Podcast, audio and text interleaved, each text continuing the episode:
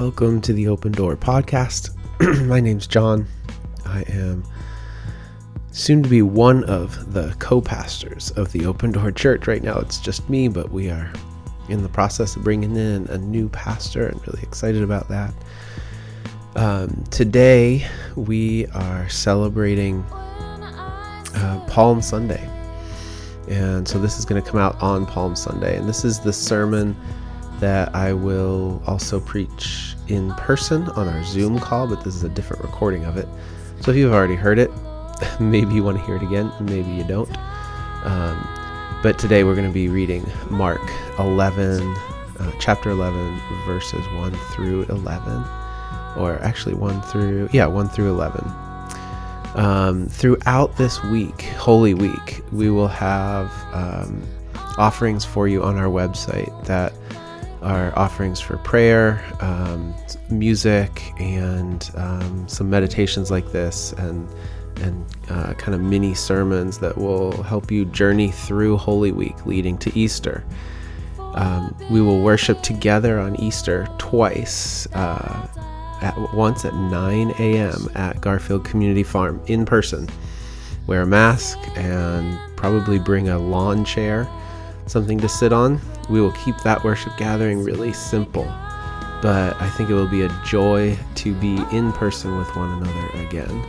Um, we will do that as safely as we are uh, possibly able to, uh, being outside and physically distanced. Um, then we will worship on uh, Zoom at 10:30, and you can get information on our Zoom um, worship on our website pghopendoor.net. So feel free to check that out and join us if you're in Pittsburgh. Join us at nine o'clock.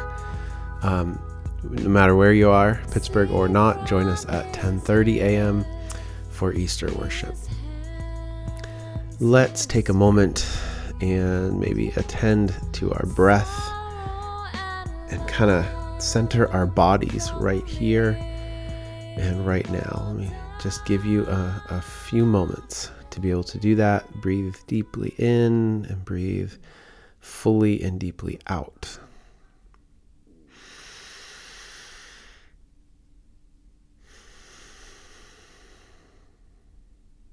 This helps to calm some of the craziness going on in your mind. Just not to say that you're crazy, but helps to calm your mind um, and the thoughts that are going to and fro, uh, pulling your mind to different spaces by focusing on our breathing.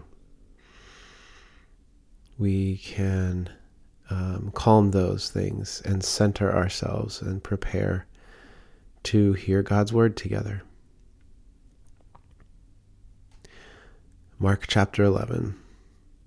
When they were approaching Jerusalem at Bethphage and Bethany, near the Mount of Olives, he sent two of his disciples and said to them, Go into the village ahead of you, and immediately as you enter it, you will find tied there a colt that has never been ridden.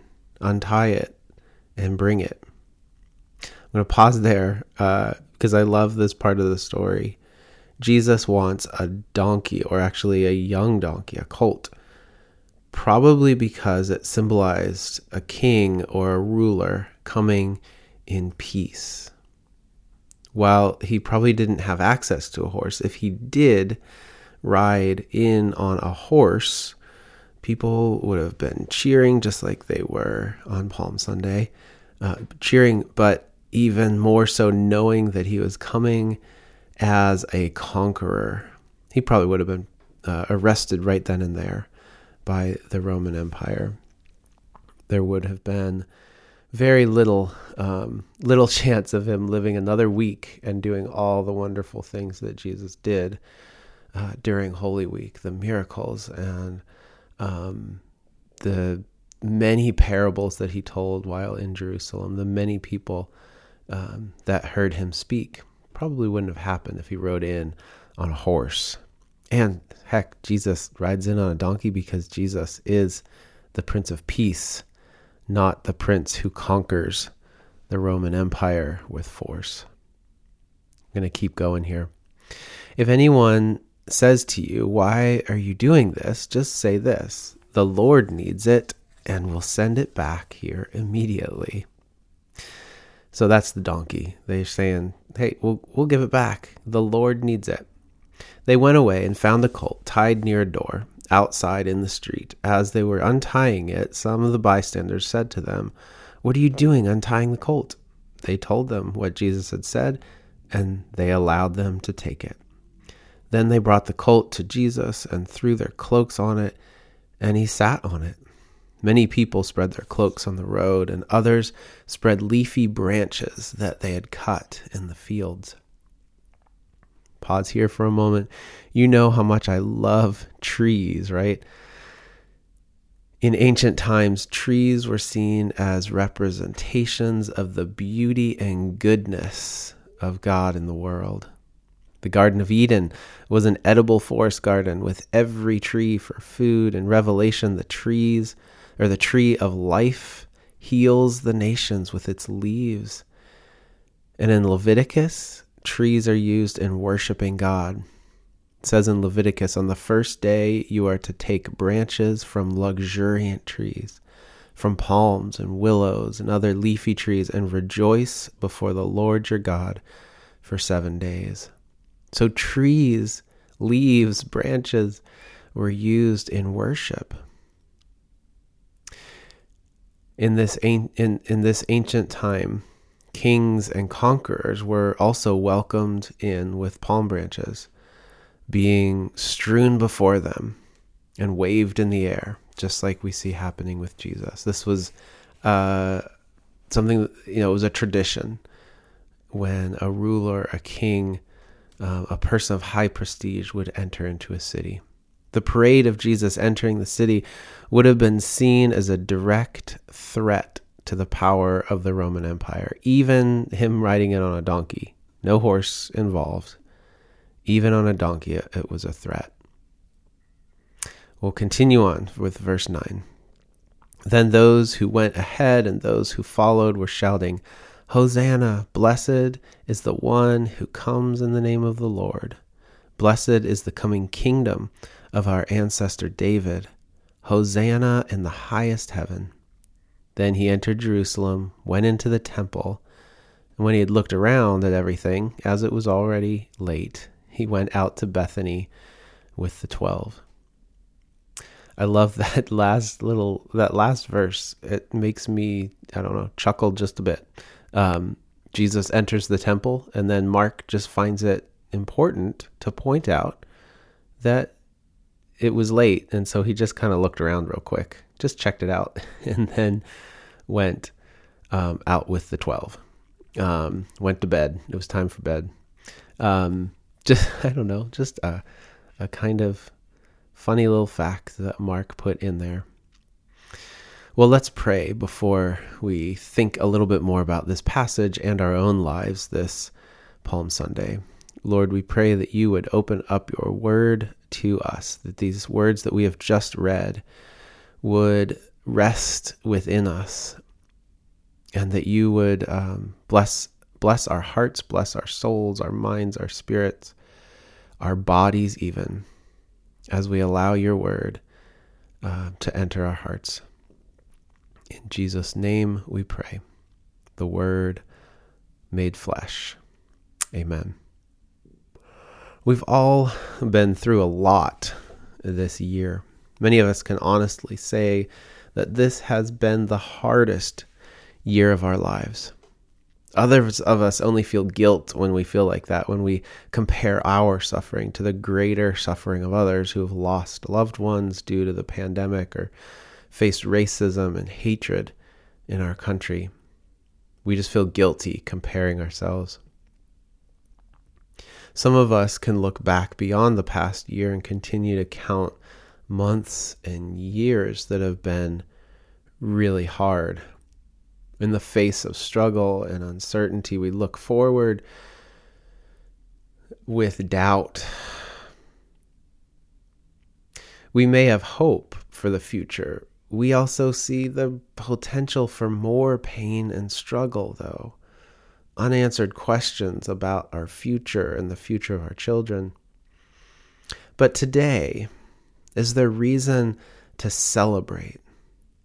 Palm Sunday just might be the perfect example to us um, for celebration that can happen in the midst of struggle.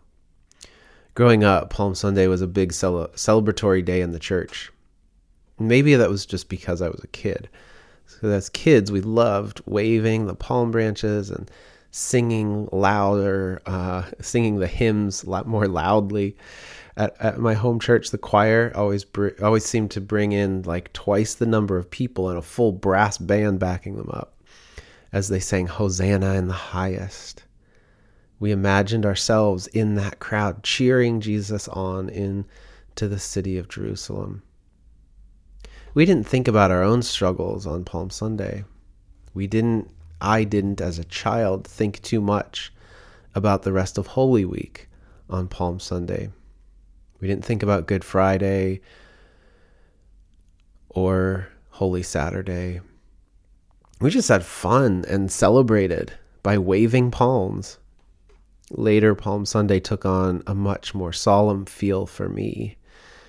Could it be that the crowd shouting praise to God for their new king would be the same crowd jeering Jesus on to the cross? Was I in that crowd taking part in Jesus' crucifixion? See, as a child, I wanted to be in that in that crowd, just having fun, waving palm branches as Jesus entered. But as I got older, as an adult, being in that crowd made me guilty Palm Sunday became a much more solemn and even sad day as we would enter the darkness of Holy Week. Maybe some of that crowd did change their minds about Jesus and taunt him as he made his way around uh, toward Golgotha on Friday.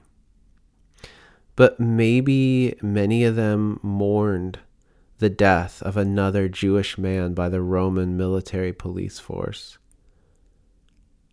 I think many in the crowd saw such hope in Jesus, hope that their nation would again be free from political bondage and oppression, that they would have mourned the loss of another young man to this empire. And maybe they had a a thought that he was the Messiah. Well, the crowd, as we read, the crowd believed he was bringing um, back the monarchy, David's monarchy. That's the job of the Messiah. If they believed that he was the one, they would have mourned. They would have wept that their Messiah was again lost. The cycle that they went through was a cycle of hope and then mourning and loss. And for some of them, resurrection at the end. Jesus' resurrection. For those who witnessed it, who heard about it, who had the faith to believe it. As we imagine ourselves in the crowd, laying down our palm branches at the feet of Jesus, proclaiming him as our Lord, can we remain in this place of hope for the future, hope in God, and hope that salvation is coming? This year, I don't want Palm Sunday to only lead to the cross, it leads to the resurrection and ascension of Jesus. Palm Sunday eventually leads to Christ the King Sunday when we celebrate the lordship of Christ over all of creation. This year, I think Palm Sunday needs to be a day of celebration, even as we live into the uncertainty of our lives. Life has beautiful mountaintop experiences, the times of our lives that truly make life worth living. And all face we all face struggles and pain throughout our lives. Palm Sunday can be thought of as a, a mountaintop experience as the people shout, Hosanna! Blessed is the one who comes in the name of the Lord. It may not be the ultimate day of celebration, but it would, would have been a pretty amazing thing to be there and experience the entrance of Jesus into Jerusalem. It's a mountaintop experience. In the face of today's struggles in our lives, are we missing the blessings of Palm Sunday? Are we able to celebrate even when we know more hard times are ahead? When there is beauty, are we able to celebrate it? Are we able to see God's goodness in our families, in ourselves, in our neighbors, in all of creation, even though the ugliness of sin is still all around? On Palm Sunday, we can celebrate Jesus as the Prince of Peace, even in a world where there is much work to do to stop gun violence, to stop racial injustice, to end poverty Easter, for me, represents the day when all things will be made right, when Jesus will correct all injustice, forgive all sin, make all crooked roads straight. But Palm Sunday is a day that represents the goodness we can celebrate here and now as we continue to face an uncertain future. We don't know what our Holy Week will bring. I'm not talking about just this week, but our lives are like Holy Week. We don't know what our Holy Week will bring. We don't know what crucifixions we will continue to unjustly see occur in our world. But we know that Easter is coming. Today, we can celebrate Jesus even in the midst of a world that needs much more work for love and peace and justice and forgiveness. So today on Palm Sunday, can we wave our palm branches and celebrate? Can we have hope in Jesus even in the midst of an uncertain future? Can we proclaim the good news? Hosanna, blessed is the one who comes in the name of the Lord. Can we celebrate this Palm Sunday without dwelling on the past, without feeling anxious about the future? Can we lay our palms at the feet of Jesus and experience his goodness in this very moment? In life, can we experience God's goodness in our children, in our families, in our communities, and in creation, even as we know much work is yet to be done? Paul said, Finally, brothers and sisters, whatever is true, whatever is noble, whatever is right, whatever is pure, whatever is lovely, whatever is admirable, if anything is excellent or praiseworthy, think about such things. Whatever you have learned or received or heard from me or seen in me, put them into practice, and the God of peace will be with you. Let this be our practice and our grounding in the world on this Palm Sunday. I'll finish by reading uh, a verse from Revelation, Revelation chapter 7, verse 9. After this I looked. This is John speaking. After this I looked, and there before me was a great multitude that no one could count from every nation tribe, people, and language, standing before the throne and before the Lamb. They were wearing white robes and were holding palm branches in their hands. Thanks be to God for these scriptures that give us hope for today. Amen.